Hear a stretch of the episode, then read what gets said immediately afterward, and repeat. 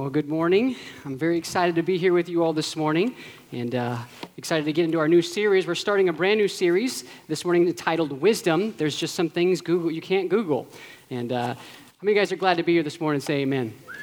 I'm excited to. I love being able to worship with you guys. Um, please be in prayer for Pastor Brock and his family. Uh, they're actually traveling today back home. Um, I believe they were in uh, Florida, so they were getting a little vacation, which is great. But if you're a guest with us today, I encourage you to come back next week. I'm the kind of guy who just kind of steps in uh, to fill in for the big shoes. So Pastor Brock is our great. He's a great friend. He's a great pastor, um, and he's our. He's our. We love him dearly. He's our great friend. So please come back. We're absolutely confident. If you're a guest, you're going to get a chance to meet him and his wife, and you'll enjoy building a friendship with him. Do I speak for the church when I say he's awesome? All right, that's it. We all we miss him dearly, so can't wait for him to be back. But you're here now, so you're stuck with me. And uh, go ahead and open your Bibles to Proverbs chapter three. That rhyme. Did you catch that? You're stuck with me. You're, you're Proverbs chapter three. All right, I worked on that a little bit uh, this week. So go ahead and turn there. We're going to begin this series uh, on, on the topic of wisdom. Now, a lot of you all, how many of you have ever Googled something before? Is anybody not? Is anybody in this room that has never Googled anything before? Raise your hand. You know what I'm talking about? Okay, I figured, oh, a couple people, okay. Little, little children, those are little children, okay, appropriate. Um, so here's the thing every one of us typically has Googled something in our lives, and I did some research on how effective Google or Googling really is. Listen to this there's over 40,000 searches on Google every second that goes by. That's a lot of searches, which translates into like 3.5 billion Google searches happen every single day. And to take it a, step further, like every year, there's like 1.2 trillion people searching something on Google. I would say they got a good market on how what it means to search for things online. Every one of us have used, have used that before. Well, one of the things that stood out to me is the, the bottom line is there's certain things that honestly only God has the answer for. Uh, yet, uh, oftentimes people don't know where to turn. We're doing this study right now in the book of Proverbs. We're going to be starting it this week entitled Wisdom because there are certain things that you, can't, you can only look to God for in life. There's certain complexities, certain issues that happen that only God has the answer for. And the cool thing about God is thousands of years ago, before we were even, you know, in this world, we even thought of a twinkle in our mother's eye, um, God had it all worked out that in the, in the, in the, including in the Word of God, there are five what is commonly referred to called as um, wisdom literatures the five books in the Bible that are referred to as wisdom literature. And the five books are uh, the book of Job, Psalms, Proverbs, Ecclesiastes, and Song of Solomon. Three of those books are written by a guy named Solomon, and the one we're going to look at today is Proverbs. So, for the next several weeks, we're going to be in the book of Proverbs because in that book, the Bible says the wisest man who ever walked on the face of the earth pinned down certain answers that we need to know when we're trying to make our way through the complex issues of life. So that's why we're doing this study. And kind of this message is like this overarching banner. I'm kind of like that, that cheerleader guy on the football field who kind of waves the flags, you know, those big ripped guys. Okay, I'm lacking the muscle. But anyway, I'm carrying the flag down the, down the football field because I want you to see when you and I take serious the initiative of, of, uh, of, of, really pursuing a life of wisdom, when we do that, there are incredible blessings that God has in store for us. And so, the, the flag that I'm going to wave in front of you today is get in on the blessing of wisdom that God has in store for you. So, as we go through this series, you're going to hear this, this common definition of wisdom um, that we have, the pastoral staff kind of gathered together say, okay, if we're going to give our church something that will serve them well through this next series to help them have like handlebars, so to speak, on what wisdom really is, what could we tell them that based on scripture it is? So write this down. A biblical definition of wisdom is this biblical knowledge applied. So when we talk about wisdom, we don't want there to be any ambiguity here. When we say the word wisdom, we're talking about biblical knowledge applied. So, in other words, what God's word says when we do those things that He tells us to do, that's living in wisdom. That's what it means to walk out in wisdom. Uh, and that, therefore, today's passage is going to talk to us about the blessing of when we apply God's word to our lives. So um, go ahead and turn to Proverbs chapter 3. If you don't have a Bible with you this morning, don't worry. There should be one underneath a, a chair next to you. Um, and if, if you can, go and grab that, turn to the book of Proverbs. If you don't have a Bible of your own, make this your Bible. I'm serious, yo. Take that. Write your name in that book. That's your Bible. That's a gift, all right? So don't walk away from a gift. Everybody likes gifts. especially free ones. Okay, um, all right, we're, we're going to be starting in verse 13, and uh, we're going to start, we're going to go all the way through verse 18 here. It says, Solomon writing this letter to his son obviously has greater implications than just that. It's for us even sitting in this room. Great wisdom truth. Here we go. Blessed is the one who finds wisdom and the one who gets understanding. For the gain from her, speaking of wisdom, is better than gain from silver, and her profit better than gold. She is more precious than jewels, and nothing you desire can compare with her. Long life is in her right hand, in her left hand are riches and honor. Her ways are the ways of pleasantness, and all her paths are peace. She is a tree of life to those who lay hold of her, and those who hold her fast are called blessed. Two things I want to point out to you real quick in this verse. And the, the, begin, the, the text begins with the word blessed, and it ends with the word blessed. And let's go ahead and pray because I want you to see there is something here that is buried in this passage that is going to almost like it should stir your heart. It should create this invigorating passion inside of you to want wisdom. It's going to. Our prayer is that God would crave, cause a craving in you that just simply cannot be uh, quenched other way than to apply God's word to your life this morning. So let's pray together. Let's unite our hearts together in word of prayer and ask God to even give us insight into the words that we're reading. Lord, thank you so much for the opportunity to just be together as a family again as we're opening up your word. We, it is so awesome that we can worship a living God who's transforming us every day to be more like Christ. Lord, we so desperately need you, Lord, not just in our lives to make it through the next day, but we need you now. We ask that you will help us to understand your words accurately and we help us to begin to discover the kind of life that you promised us to experience, the life that you've designed us to experience. We pray that you would bless this moment in your precious name. And the church said, Amen. Okay, let's get into this. So here's what I did. If you did anybody like to doodle or not doodle, that's not the right word. Underline or underscore or highlight things in your Bible. Anybody like to do that? Okay, so I'm gonna challenge all of you guys to do that. This is this is the moment. I want you to draw a smiley face in your Bible. I did. I said smiley face. Draw a smiley face next to the word blessed in this passage. If you're comfortable with that, I'm not going to, I don't want to tell you to do something you don't comfortable with, but do that because that word means happiness. Every time you see the word blessed in this passage, it, it has this idea of being happy. All right? So it's this overwhelming sense of joy. So here Solomon's telling his son, Happy is the one who will find wisdom. Now we know what wisdom is. Wisdom is biblical knowledge applied. So he's saying, Blessed or happy is the one who decides and determines to apply God's words to their life. And then he gets intense. I'm gonna, I'm gonna be, how many of you guys have an intense father figure in your life? You have an intense father figure, like they get all up in your business in the most awkward times, you know? Okay, well, so um, I have a father like that. My dad is, is always in my business. My, my dad, my, my wife's dad, my dad. Um, and so here's the interesting thing um, I was a kid, and uh, my dad always got in my face about my grades. Anybody have a father figure like that? And you're great. Gotta get good grades, son. You gotta get good grades. One time I came home and I brought home my report card, and he got in my face and he said, Son, listen, this is unacceptable. Unacceptable, son. You're a Catronio. Make good grades. Good grades mean good scholarships. Good scholarships mean good college. Good college means good money, and good money means taking care of your dad when he's old. All right? That's what that means. So you got to get good grades. I'm like, Dad, it was PE. I got a B plus in PE. Get off me, you know? So that's kind of what happens in the next couple of verses here. Um, Solomon gets all in his son's face in verse 14 and 15. Listen to what he says. He says, For the gain from wisdom is better than the gain from silver, and her profit is better than gold. She is more precious than jewels, and nothing, son, nothing you desire can compare with her. Son, you getting this? It's so important to understand. If you learn to apply God's word to your life, you're going to experience a happiness that can never be satisfied any other way. You are created to experience happiness, and it's only going to come when you get serious about applying God's word to your life. Son, do you get it? Grabs him by the collar. Do you get it? You get it? Church, do you get it? Okay, turn your neighbor and say, I got it. I got it. I got it. I got it. Get off me. Okay, I got it. All right. So here's the thing. As this passage continues to unfold, um, I want you to see he actually explains four specific, very specific ways you and I will have a happy life as we determine to apply God's word to our lives. Are you ready for this? Say amen. All right, here we go. We're going to get right into the text. We continue. In verse 16 all, and verse 17, he unpacks very carefully four specific things. And I want to point out the first one to you. In your handout, you'll notice this point. When I apply God's word, I will be blessed with an enduring life.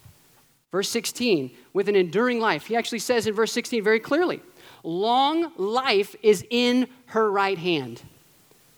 Now, when you first read that, you're questioning things like, what, does he mean by that? Well, long life, he's implying longevity. He's implying your life is going to, you know, continue longer than the average pace, right? Or maybe, um, you know, you're going to live longer. Now, let's stop right there. How many of you guys find some beef with that in the text? You ever have problems with that? All of us in this room probably know people that might have gone home to be with the Lord sooner than what we would ever anticipate. Like, what in the world? These people are passionately following God by chance. Maybe they're, they believe God. They firmly believe God. They want to walk with God, but yet they get struck with cancer, or they get sick and die early, or maybe they're driving their car and they get in a terrible accident. We all know situations like that. So when we come to a text like this, the first thing that questions comes in my mind is, that can't be true, God, because I see the opposite in my world. You know, you feel the tension there? Well, here's the, here's the point. I want you to see that, well, I'll make this statement too. In the book of Proverbs, they're not, Proverbs are not always promises from God, but they're principles to follow. But hear me when I tell you this He is indeed giving you a promise in this verse. He's grabbing his son by the collar and he's saying, Son, listen to me. You will have an enduring life if you apply God's word to your life. And here's how He's got so much more in mind than just the temporal life. He is talking about a never ending, always enduring, always expanding life eternal in this passage. He's not giving you a short sighted, um, earthly, tangible, temporal life. He's saying when you apply God's word to your life, it's going to have implications that will last for eternity. Now, it's so powerful. There's so much hope in that, especially if you have lost a family member or a loved one. I mean, so I know that there's some people in the church right now that are going through that journey right now. And just, just listen to that powerful truth. I love what Jesus, when he was confronted, he made this statement by one of the Pharisees. He said, Well, what's going to happen when, when, when, he, when resurrection of the dead? And Jesus made this comment. He said, Listen, in heaven, there is no dead. My Father is God of the living, He's not God of the dead. That's powerful. So, eh, for me, how it made sense to me in my life, I was thinking about this passage. Do you remember what it was like when you first trusted Christ? Those of you in this room that are, are, are walking with Christ, remember, sometimes you've been walking with Christ for a long time and you kind of forget this. But I remember for me, I was just minding my own business. You know, I thought I was all that in a bag of chips, man. I had everything I needed in my life. I mean, it was okay, my life was kind of messy, but I, I thought I had everything I needed. And then you meet a Christian. You, know, you meet someone who, who's, not, and I'm not talking about a Christian that says they're believers, but they truly walk with Christ. They have this unusual ambiance about them. They have this True lasting happiness that you can see. It's not fake, it's not put on. I, have actually first met a, a Christian, a, a, believer, when I was in juvenile detention center. Long story. But anyway, when I, when I met this guy, I mean, there was, he, was, he was happy as he was locked up. I'm like, this doesn't even make sense. I got aggravated by that and, and mad about it. But when I first heard the gospel from my uncle, uh, and he explained to me, he said, Listen, Joe, listen, God has a life that is so exciting for you. You can't even begin to imagine. All, bottom line is, you think you've got life now, but what God has for you is so far, far surpassing. He says, What it is, you have to understand God passionately loves you. Passionately loves you. And there's a problem because your sin, your rebellion, the, what you're living like right now, this thug life, true thug life, is causing a massive wedge between God and you. This rebellion. You're going in the opposite direction from what God intends for you. He said, and here's the thing God doesn't want you to stay there. In fact, what he did is he did something outrageous. He came into the world, took on human form. This is the creator God, took on human form, became a man so that he could take your place and the punishment that you deserve from your rebellion. He bore it himself, all of it, the wrath and the justice of God. He endured so that you don't have to endure that. And then he Bible says he, he died and rose again three days later, y'all. Three days later, came back to life. And next thing you know, he comes. Why did he do that? He's trying. He's showing everybody that only God, only Jesus, is the one who can give you real, lasting life. The things that we're wanting the most. And in that moment, I just remember thinking, yeah, I want that. But what do I got to do to get it? I remember my uncle said, Listen, you don't do anything. Just confess that Jesus, I need you to save me. I can't fix this relationship. You are the only way. Fix me. Fix this relationship. And I just want you. In that moment, I experienced a joy I cannot explain other than saying, when I applied God's word to my life regarding my salvation, I experienced an enduring life, and in that moment, overwhelming joy. You know, sometimes we forget those things, right? Especially if you're going through the valley of the shadow of death right now, or maybe the future. When those moments happen, remind yourself hey, wait a minute. I have I've been promised an eternal enduring life here. So I need to apply God's word right now in this situation as I walk through this valley of death right now. If I apply God's word, I will experience happiness. Mark this down. If you don't apply God's word when you're walking through the valley of the shadow of death, you are missing out on everything God has intended for you in this season of your life. That's so important you get that. All right, so going back, go back to Solomon and his son as he's, you know, really grabbing him by the collar and saying, listen, you're going to have an enduring life. You know, understand that when you, when you experience uh, the application of God's word, you're going to experience life eternal as you obey God, especially as it regards to your salvation. The second thing I want you to see you'll be blessed by or made happy by, he says, when you apply God's word, I will be blessed with a successful life. Now, see that? I was studying that out. And I'm like, man, I don't, I don't like that. I don't, I don't like that terminology, a successful life. I was at Barnes & Noble this week um, as I was studying for this message because I was in Nashville, Tennessee with a bunch of rednecks. Um, no offense if you happen to be a redneck. Um, so I, uh, they, these people out in T- Nashville, Tennessee, they are crazy, lighting fireworks in, in the middle of the night, 2 a.m. And maybe that was you. It was you here in, in, uh, in Indiana. I don't know. But when I was there in, in Barnes & Noble, they had an entire section of books entitled self-help books how to get success in your life, how to be more successful, and all these different things. I remember being kind of uh, bothered by that. And I'm reading this text and I'm thinking very clearly, it's kind of what he's saying in verse 16. Continue what he says. He says, Long life is in her right hand, and in her left hand are riches and honor. Those two words are pretty important words. I, I encourage you to circle those. Riches and honor. He's talking about financial growth, which is the richest part, and he talks about um, your, your character, your conduct, you know, the, the, the, the part of you who that, that, that, emulates Christ. In fact, the word honor there is the Hebrew word kadov, and it means this idea of, um, it's always, a lot of times it's referencing the God's glory. So God's character is what he's saying. So you're, you're going to increase in your financial growth, is going to increase, and your character, your, your Christ likeness, your spiritual life is going to increase as you apply God's word to your life. Makes sense. I mean, I get that. But what about the financial part? Because that's where a lot of people get hung up on. There's a lot of, um, you know, prosperity gospel movement conversations going on. People say, oh, well, you just need to have faith in God and you'll be rich and famous. That's kind of what this verse is saying, don't you see? Not quite. It's not exactly what he's saying at all. Um, in fact, I want to unpack this for you. He actually gives you um, some very important principles that I want, I want to pull out from the text. He is clearly saying you will increase in your success as it relates to your finances and your spiritual life, but there's a biblical mandate that in order to follow. You know, the, think about when it comes to your finances. If you have financial goals, you will accomplish those goals if you have specific things lined up. And I want to show you this. If you like to take um, uh, practical notes for yourself, I want to give you God's strategy for success right now. Just flat out of the book of Proverbs. Flat out, because he's very clearly saying to us, we will have, we will increase in, in our financials, our fi- financial aspects, as well as our spiritual aspect. And here's how it's the same steps that you have to apply. The same, there's three steps that I want to show you that are God's strategy for success. First step, both financial and spiritual. You got to make a budget.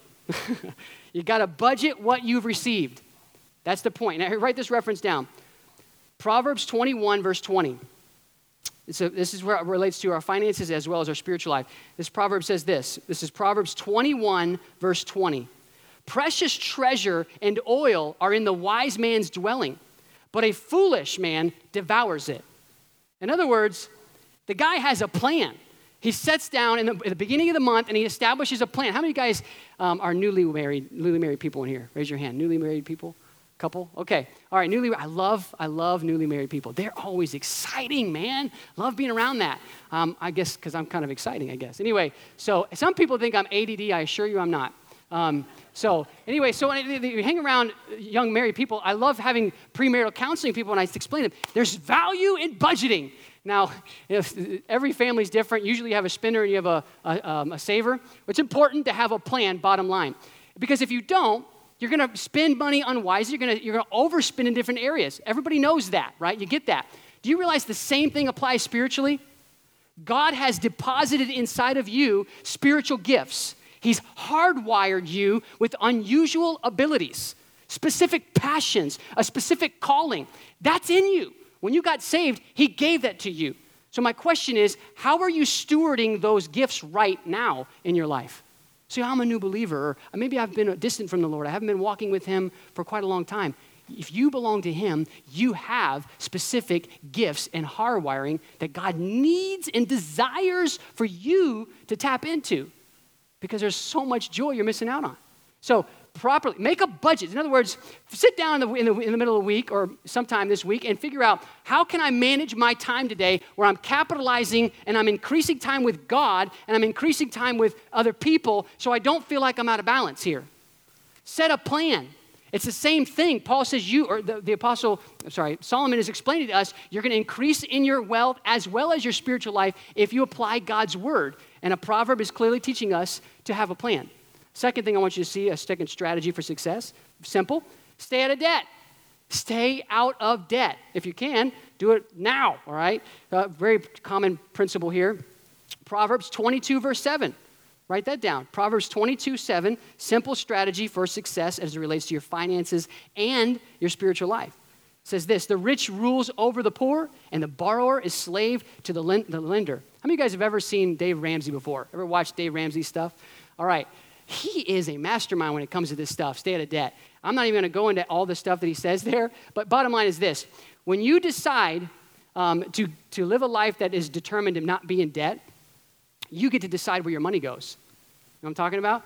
So, if, like my wife and I, um, we bought a car when we were in Ohio and bought a van. Because see, when you start having kids, man, I thought I was throwing in my man car when I bought a minivan. I mean, I did. I thought, I, am never going to buy a minivan. I'm a dude. I'm not going to do that.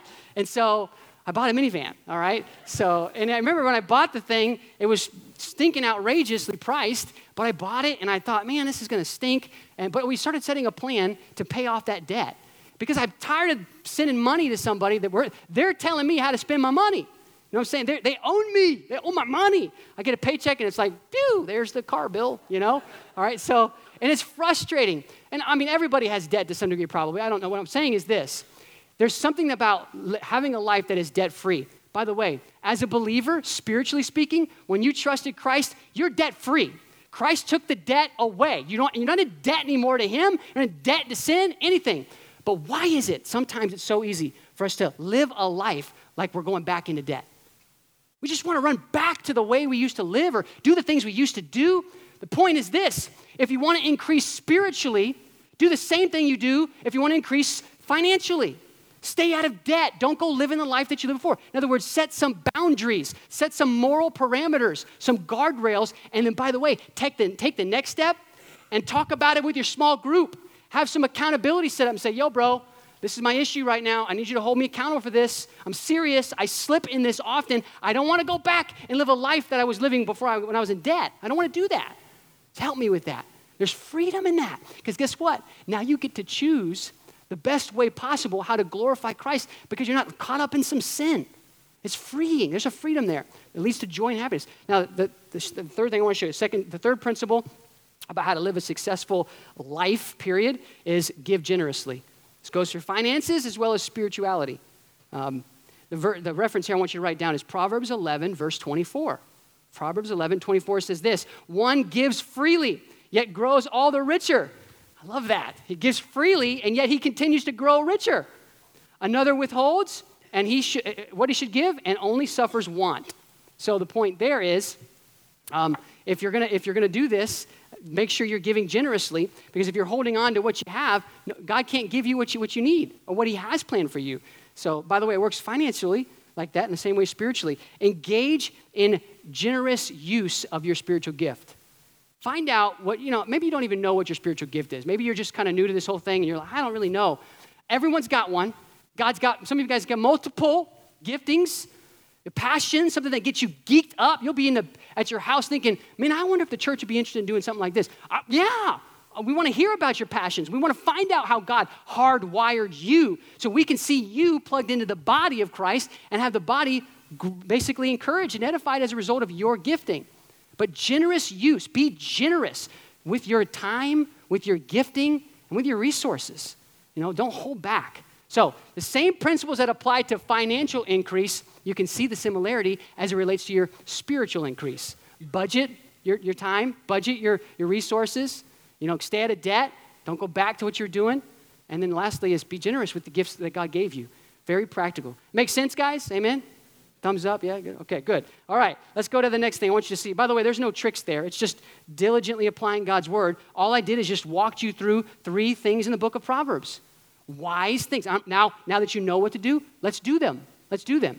And you'll experience what he's talking about in this passage an increase of um, success. All right, the third thing I want to show you is this from the passage. When we apply God's word, we will experience an enduring life, first, a successful life, second, and verse 17 now he talks about a beautiful life.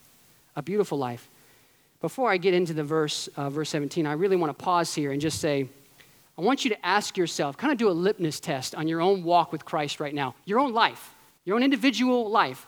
How are you doing with these, these areas that I'm describing? Is, is there joy? Is there happiness in your life as you think about eterna, eternity, life eternal? Is there, do you, do you see a pattern of success? Um, is there financial growth? Is there uh, spiritual growth? Are they coming, kind of growing together? Uh, is this happening to you? Because if it's not, simple point there's a lack of application somewhere in the life. Does that make sense? All right, so when we come to this part of the text, I really need you to listen to that statement because he goes on and says this. In verse 17 here i'm sorry her ways are the ways of pleasantness. Her ways are the ways of pleasantness. That word pleasantness uh, means to be attractive to be radiant to be captivating beautiful all right? So her ways wisdom when you do apply god's word to your life your life is going to be radiant. It's going to be beautiful. The hebrew word is naham all right? So it's like, you know, like a bunch of Hebrew guys hanging out one day at the park or whatever, and they're like, yo, man, yo, you see that Naham over there? Naham, what I'm saying? She's humming. I mean, she's Naham. All right, so the idea there is beautiful, radiant. She looks good, yo. All right, that's the idea. So when we come to this particular reference, um, I could not help but believe that in my life, I experienced a little bit of the Naham spoken in this passage when I first started uh, dating my wife, Becca. Um, I asked permission for this, so this is okay. Um, so when we, this is so true though, it's really happened. So we started dating, it was like a couple months into our relationship. You know, I was a freshman in, in college, she was a senior. You know what I'm saying? She's a senior, okay? I know how to work the game, work the system all right? So I'm macking on her and everything. So next, bottom line, and uh, I, I want her over to me, okay? This, this whole thing happened. Um, and uh, so whenever I was, we started, I asked her to do a spring banquet. Our school was doing a spring banquet, and I asked her, I said, would you like to go to the spring banquet with me? She said, you know, you know, sure, I'll go with you. I don't know if she felt bad or what it was, but anyway, so um, we went to the spring. I told her, I said, listen, Becca, I'm going to pick you up outside of your dormitory at 6 o'clock sharp. So be here. Now, she was on the second floor of the uh, dormitory, but they had an exterior exit with a railing outside. Uh, it's going to be important in a second. So, anyway, um, I told her, I said, uh, be here at 6 o'clock. I'm going to meet you right down here um, on the bottom floor, and I'll, be at 6 o'clock okay? And so she's, okay, okay. So, um, so we go, and it's, it's the day of. I'm all excited. I get a little, what are those flowers? I always get this mixed up. The, you give to the girl, what is that called? Yes, whatever it was you just said. That's it. Um, so, and I got that, and it was just exciting. I, was, I, get, I got there at quarter tail, man. I'm, I'm, ready. I'm all decked out and looking fine. Um, and so I'm just standing there, and all my friends, you know, it's, it's quarter tail. They're coming up to get their girlfriends and their dates, and they're going to the spring banquet, and they're leaving me, and it's like, you know, it's getting closer to six o'clock, and I'm like starting to sweat a little bit. It's in Jacksonville, Florida. You sweat all the time anyway. And so I'm there, and I'm just waiting. What in the world? She's not coming out. It's like two tell, and she's not coming out. By two tell, I'm thinking, she smoked me, man. She smoked me. She went to the date or the dance or whatever it was with somebody else. I'm done. I'm just gonna go back to my room and just eat ice cream, and sit on the floor. This is bad. This is bad. And so I'm I'm just I get on my head, you know. And so it was like maybe two minutes after six o'clock by the point of depression, um, I, uh, she came, all of a sudden, the doors swing open. I mean, every, at that moment, everything went slow motion. You know what I'm talking about? Slow motion. And uh, she came walking to the edge of the, uh, the railing. Beautiful, radiant dress. I mean, gorgeous. Come out, just beautiful. And she comes to the, uh, the railing. She overlooks the railing. And I promise, a gust of wind came out of nowhere. And her hair went, you know? I mean, just flying. And I'm just looking at her like, are you, are you serious right now? This is awesome. She's my with me, you know? And she comes walking down. She does her little hair thing. She comes walking down, and uh, she gets down to the end of the step. And I'm just, man, my, my chest is all puffed out. I'm like, yo, she's with me. I put my arm out there, and she's walking with me. Now, let me explain. Our, our banquet was at the cafeteria hall. We're ghetto, okay? So we were, went to the cafeteria hall. All at the big guns, all right? So I'm walking down there. I remember walking there, and I just thought, man, yeah, yeah. She's with me, y'all. Nahum is in the house. Nahum is here. You know, I kept thinking, and uh, bottom line is, this it was the way her dress was so beautiful. I mean, she is a gorgeous woman. In that moment, I just really popped out very clearly. The dress, her hair, her nails, everything about her was so captivating to me. It was so beautiful. And Solomon is telling his son, this is what it's going to be like to people that are without Christ or without God in their life. Your life is going to be so radiant, so captivating, so beautiful that it kept, captures the attention of people around you that are scratching their head saying, Why? How? Is this even possible? You're walking through so much pain, but yet you have so much happiness. What's going on? It doesn't make any sense. So, yeah, it does. Nahum. Because when you apply God's words to your life, God does something transcendent. It becomes, He becomes so powerful in the moment in your life that you are filled with a stabilizing joy and happiness that only God can give you. And it makes people wonder how in the world is this possible. Now, remember, I started out this point by saying, do a litmus test. How are you doing in this area? When it comes to this one, we all need to do a litmus test. Like if I were to ask your neighbors, if you were to ask your neighbors, what do you think about, you know, about my life? Am I, think about that. What kind of a life are they seeing you live out? Is your lifestyle captivating? Is it radiant? Does it make people say, How? What? If it doesn't, here's the key apply God's word appropriately. Because when you do, it is captivating. It stands, it stands out. All right. You track with me? Say amen. All right, all right, let's keep going. I want to show the last thing. Um, so, the, the, the review if we, if when we apply God's word, we're going to have an enduring life, we're going to have a successful life. We talked about that. There's kind of a couple strategies there from God's word. The third thing is we're going to have a beautiful life. And the last point is we're going to have a peaceful life. A peaceful life. I want, to, I want you to see that. Verse 17, go back to the same reference. He says to his son, Her ways, wisdom's ways are the ways of pleasantness, beautiful and all her paths are peace. Love that word, all. All. All her paths. There's not anything that you're going to experience that you can't have peace in. Even the hard things of life, even the complex things of life, when you apply God's word to those situations, you will have peace. By the word peace, by the way, the word here means peace is the same uh, Hebrew word for shalom. All right, so you know, Hebrew people, they would always greet each other with the phrase shalom. Like we say, What's up, dog? All right, they say, Shalom. How are you doing? That's what we think it means. But no, it means so much more. It means wellness to you, wholeness to you. In fact, the word shalom is best pictured in the Garden of Eden when God first made everything He made at the beginning. Everything was good, everything was shalom. Beautiful, whole, lacking nothing. And here Solomon's saying the same way it was in the Garden of Eden before the fall will be the same way it is for your life in the hardships of life you will have wholeness in the midst of it all. That's so powerful. That's so powerful. So, you know, as you hear that, I, I, I keep hearing in my head Psalms 34, verse 10, where the psalmist says, The young lions suffer want and hunger, but those who seek the Lord lack no good thing. That's so good. That's so hope filling because we all know that life is messy, right? We all know life is messy. Well, I'm going to close with this, this statement too.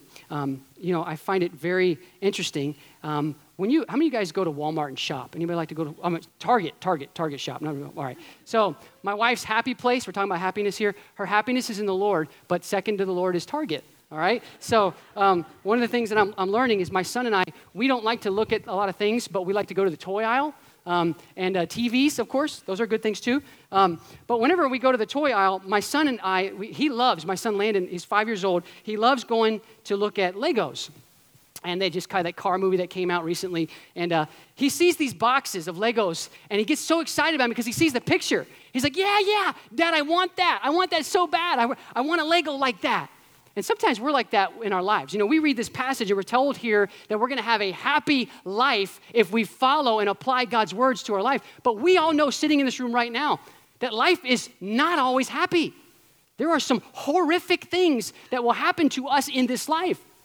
So, what are we supposed to do with that? So, when the picture that we're told of God's word doesn't actually line up with what we're actually experiencing, in fact, it's more like this a bunch of pieces that don't make any sense. Like, okay, God, you told me I can have a happy life, but this is all I get? This doesn't make any sense to me. I don't even know what this is. Why did this situation just happen to me? I just lost my job. How am I supposed to be happy in that? You know what I'm talking about? Or better yet, maybe there'd be some big things where they, it's such a big issue, you can't even fit it in the bag. You know, they won't even put it in the daggum bag, you know? It's, it's such a big thing, you know? Like maybe it's, a, maybe it's a health crisis or something horrific happens that you just have no bag for, okay? When those things happen to you, what are you supposed to do? Well, here's what I love about it. Such a silly thing, but even inside the Lego box, they give us an instruction manual. They give us an instruction manual on how we should follow. If we follow these instructions and we're careful and diligent to apply these instructions, we're going to have the picture. We're going to have the picture. So when we read this passage about blessing and a happy life, church, it doesn't matter what you experience, you will have exactly what God says if we are diligent to apply God's word. I want to show you this last slide here. I want you to see this. This is so encouraging, so powerful. Notice the emphasis here. When we apply God's word, we're going to have an enduring life, a life that lasts forever. But notice the rest. I will be blessed with a successful life. I will be, I will be blessed with a beautiful life. I'll be blessed with a peaceful life. Here's the point when we follow God's ways and His instructions, we're going to have eternal life, but better than that, we get to have life full here and now. You and I can experience the fullness of God now. Maybe you made a decision recently or a while ago. You just said, you know what, I'm throwing the towel, man. This, this doesn't work. It doesn't work. Why don't we go back down there and pick that up? And let's believe that God's telling us the truth. Let's try this again. And God's gracious to help us. Let's pray together.